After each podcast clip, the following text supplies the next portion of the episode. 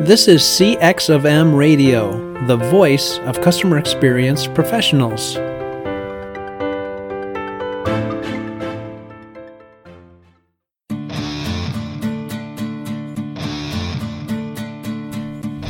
Welcome to another episode of the Tom and Bob Show, where each week we discuss best practices in the field of customer experience management. I'm Tom DeWitt, Director of CXM at MSU, and I'm joined by my co host and partner in crime, Bob Keipel, Vice President of CX of M and retired Global CX Executive with General Motors.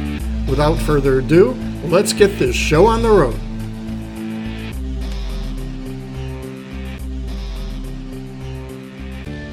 Hi, and welcome to another episode of the Tom and Bob Show. I'm Tom DeWitt, and I'm joined by Bob Keipel.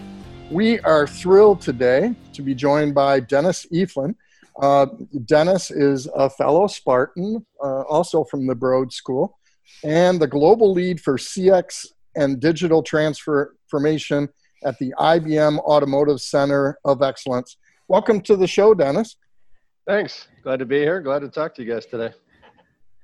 Well, let's jump right into it. Um, Dennis, it's nice to talk to you. And according to your LinkedIn profile, it's very impressive. You're an innovator, transformer, CX evangelist, storyteller. You're doing way more than I'm doing, that's for sure. um, so, can you tell us a little about that and your role at IBM? Sure. So, uh, within IBM, obviously, as you can imagine, there are consultants uh, all over the place in every industry, every functional expertise, uh, every software. Um, but what we do at IBM is sort of on top of those, we put these small centers of excellence of a group of people who have had industry experience and are somewhat recognized or known as a subject matter expert in parts of the, the industry and can speak credibly in front of the client and you know have have client empathy and understand their situation and that they've been in their shoes. So i am in uh, ibm's automotive center of excellence and you know spearhead most of the strategic thinking and points of view perspectives that we may have as as an industry around sales and marketing and client speak from for us consultants around digital transformation and CX. Um, so, you know, for us that means things like you know, what do we believe the industry will look like in 2030? You know, do we believe automotive retailing you know will still be viable as we know it today uh, what do we think of the car business as a whole so we lead that type of thinking both internally and externally and um, you know work on client engagements work on publishing and, and lead intellectual capital. So keeps me busy and uh, above it all i guess story tell so that i can say i'm an innovator. Well that's that's that's cool. I know you touched on this a little bit um, but could you go into more detail about the um, specific work that your your your your your team is is is working on right now. Yeah, and, I'm wondering, and, like, and, what's your clients? What what's the hot topic that your clients are asking about?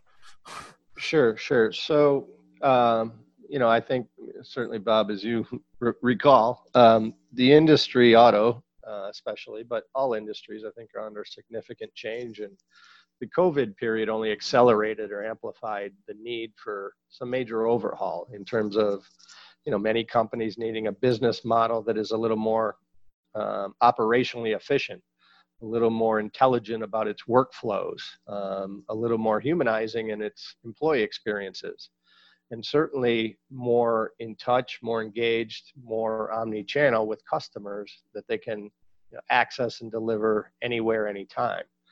So, you know, a typical request over the last few weeks, months, and going forward that I see is somebody, an OEM, a major dealer group, or somebody, uh, supplier even, saying, you know, we're not sure our business model will be sustainable for the next five, ten years. You know, we can't keep cutting costs to the point of survival. Uh, we need to find new revenue sources. We need to find new ways of making money. We need to potentially find a new way to operate. So we will go in and, and conduct envisioning sessions or design thinking sessions around you know, what is it that they can be given their assets and given their opportunities. And a lot of the time it starts with redefining a proposition, you know, rethinking who their customers are or can be and rethinking even the industry and thinking more in terms of an ecosystem. That automotive may be an industry, but mobility is an ecosystem. And how can I be a provider and, or a brand of assets that provides value into that ecosystem as opposed to just thinking as a transactional uh, way of making revenue.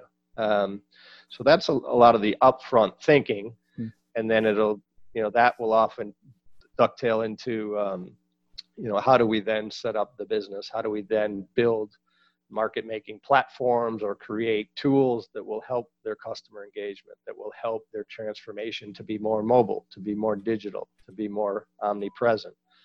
Um, so then you know, that road mapping, that designing goes underway, and then often a portfolio of literally then going and building and delivering that. And we do you know some major innovative tools and thinking like a garage methodology, which is a agile, rapid way to you know prototype and get fast to market fail fast type of mentality to say let's prove out some things quickly new types of business models new types of prototypes and test them out quickly um, and get them out to market try to be first to market. So that in a nutshell is is what we hear a lot of clients asking for in terms of we need help. So you, so, you brought, and, go ahead tom sorry. You brought up omni-channel um, uh, how how you know because of the COVID crisis, how has that really come to the, the forefront and what discussions do you have around that? So a lot of the thinking, you know, a lot of companies, automotive, but also I think retail, consumer goods, there was a lot of online presence, a lot of e-commerce, or a lot of digital retailing underway. Um, but in my mind, it was a lot of taking current processes and simply putting them online. Mm-hmm. I think a lot of the thinking now, given changes in customer expectations given COVID. Um, you know, I, I, don't know about all, all of you, but um, you know, during COVID, there were times where I had groceries delivered, meals delivered, prescriptions delivered, had my car serviced without leaving the house, had my dog groomed without leaving the house. All of a sudden, there's a new set of expectations. Mm-hmm. And I was able to do that often with the swipe of my thumb on a phone. Um, and there are still obviously business models that aren't quite there in terms of having that capability to have the digital and physical experience become one unified experience and become very integrated, personalized, identifying that it's me on the phone, it's me on the web, and it's me in your store. Let's make sure that experience flows with me. So that that is omni-channel, and that that's re- rearranging or repurposing some of the workflows to be supportive of that as opposed to singular channel. Yeah, particularly as it's evolving almost seemingly every day. Um, both changes in operations and changes in customer expectations, right? What's right. The, Absolutely. What's the key to uh, having that transition from online to offline? You know, you do all your clicking and everything, and you're arranging for service, but then like a real human pops up and what if they don't know like all your history of what you've mm. shopped for or what you've ordered and that kind of thing what's the key to keeping it tight uh, well there's many but i mean it starts with with data and, and having one single view of the customer and it you know a lot of mm-hmm. times there are disparate databases that yeah i may recognize you as tom 123 online but in the store you're tom dewitt um, but I need to match those up and have a single view, customer 360 kind of views. There's a lot of data issues and a lot of analytics around that um, to, to make sure I understand this is the same person. This is the one journey of a person and I follow them. Uh, a lot of what IBM does and, and many others do is, you know, the analytics and the artificial intelligence to, to sort of prescribe, well, I know or I can predict what the right next best action or next best offer might be based on clicking patterns or based on both physical and online uh, instances of engagement. Um, so that intelligence, capturing that, learning from that in real time um, with one single view of the customer and then delivering it back in a very personalized way, in person or not, um, is the unifying experience. And if I'm a salesperson in a store, I better be able to access and know here's the profile of what Tom or Bob had done online. Here's the best I know about that person walking in the store right now. And it could be downloaded in a QR code, it could be an identifier, it could just be we have a set time you introduce yourself and I can quickly know that profile on my phone. Mm-hmm. So, um, Dennis, you used to work in brand management. Um, how has brand management evolved in customer experience management at IBM? So, uh, you know, back when I think you and I learned about brand management from the P&G schools and ways, mm-hmm. um, mm-hmm. I think there was a the major difference to me is I think there was a perception that we owned and controlled the brand, mm. um, which, in, by its very definition, customer experience, and in fact, I often call it customers' experience. The customer perceived experience is the experience.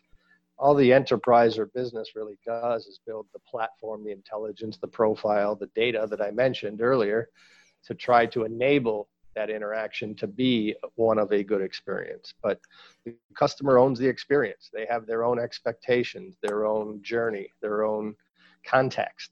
Um, and I think businesses and enterprises need to understand that that you know each each customer's individual, um, but you know the, the business needs to be thought of or developed as a platform of customer engagement um, to best serve. But the customer owns the experience. Um, you know the idea of building up a brand uh, to me the brand is you know either relevant or differentiated or valued in each instance of an engagement of an experience so the customer experience is superseding of you know the brand to me so have we completely pulled advertising out of the equation and, and i'm sure advertising was very much at the forefront when you were learning about brand management right mm-hmm. I mean, mm-hmm. my, my, my students at the university are shocked uh, are, are shocked when I share my definition of what marketing is because so many of them have bought into the idea that marketing is advertising. And as you and I know, it's really about the customer experience. So, how, how has that changed? Uh, well, you're right. I mean, I think I think advertising is still relevant and plays its place in building awareness or attention or the potential for an interaction or engagement. Mm. But um, I think we do need to redefine what is advertising. Um, mm. You know, the fact I, I get a ride in a Ford that's an Uber, guess what? Ford didn't intentionally advertise to me, but I'm thinking something about that product. Um, so they better understand and, and try to capture the experience I have because it is going to be associated to their brand. Um, so that idea of advertising, I think, is much more multidimensional than we ever thought about of simply okay, it's TV, it's radio, it's you know, digital, and I spend dollars and people will react. Yeah, even if even if we you know even just thinking about online reviews, I mean, right. what pro- what products do you you know other than underarm deodorant or something like that? What products do you what products do you buy today that you haven't read a review for on online? You know, like I've been having this problem with my uh, my furnace. First thing I did on my phone um, heating and cooling repair near me, and then I zeroed in on the one that had average five out of five and looked at the number of reviews and I read them a little bit and I said, okay, that's good enough for me. This is the one that I'm going to call. Mm, and right. and that, frankly, isn't that the advertising that dominates consumer decision making today? I think it's a big part of it. Um, not only the the reviews, as you mentioned, but just the social media or our social group of network effect. Um, same same vein. I, you know, I belong to neighborhood community sites online. I belong to obviously a Facebook group of friends, and I'll ask them what furnace to buy, who's had a recent experience, and so that word of mouth, you know, sort of indirect referral, if you will, or indirect rating. But yeah, that impact of somebody else had an experience they can relay. So it's not just to your point a one way advertisement to me, but somebody has had an experience that mm-hmm. can relate that information to me. Yeah, absolutely, absolutely a major. Which is a much more, yeah, much more credible source. Right, right. Let me go I back. Mean, uh, experiential world. So, go ahead. Sorry, sorry Dennis. Um, I just want to jump back into the automotive uh, industry a little bit because um, that's what you're kind of fo- focusing on in your job. Um, what it is it, it is in a in a sort of a revolutionary kind of mode and some would say and it's kind of uncertain what's going to happen and we're moving towards electric electrification autonomy these sorts of things.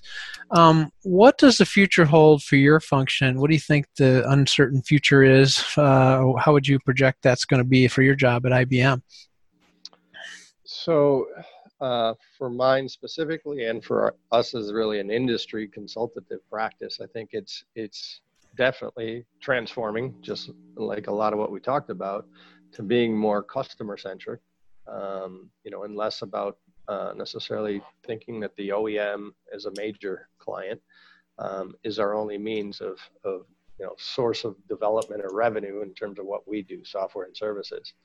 Um, but building out bigger platforms or bigger networks. Um, you know, we do a lot with blockchain where you're linking different companies or different potential groups of individuals all together through a you know trusted digital ledger digital integration.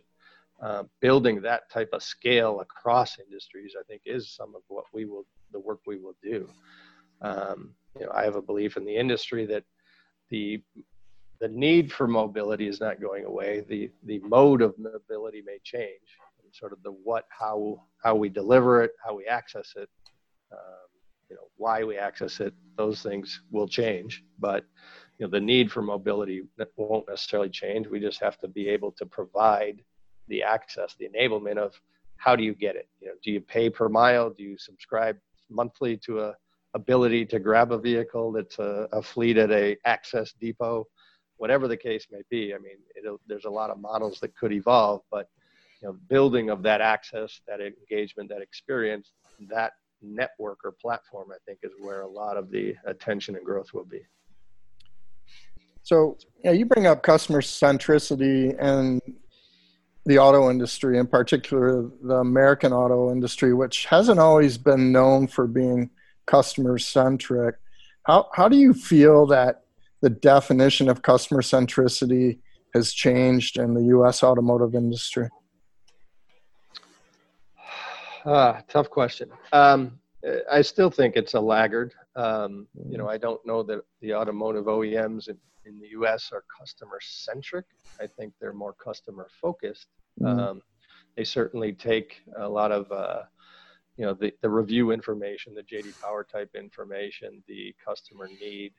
They're setting up more and more you know call center and, and virtual assistant support to help customers find information or service or needs um, and fulfill the customer's need beyond just the product so i think there's been more of a customer focus i don't know that they're yet customer centric to me customer centric would truly be to recognize understand and be able to support my needs for as as a individual perhaps as a household as a family for mobility um, you know just because I own one new car that's a General Motors per se doesn't mean you need to market and hammer me for another new car that's a General Motors in my household. There may be other ways to provide access to your brand of mobility.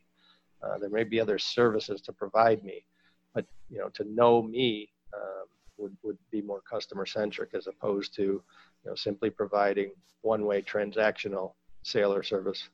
Yeah, yeah, and to that point, I've always viewed it um, very much a focus on on clinching the sale, mm-hmm. and then kind of forgetting forgetting about me um, after after that. Uh, what what what do you think is the biggest challenge in changing that mentality?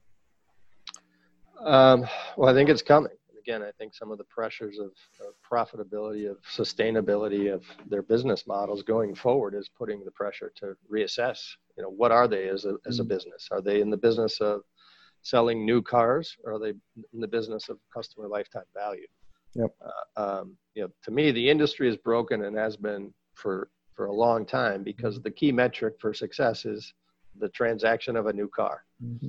And you know bob knows if you go to a dealership the new car at best is a break even proposition for that business.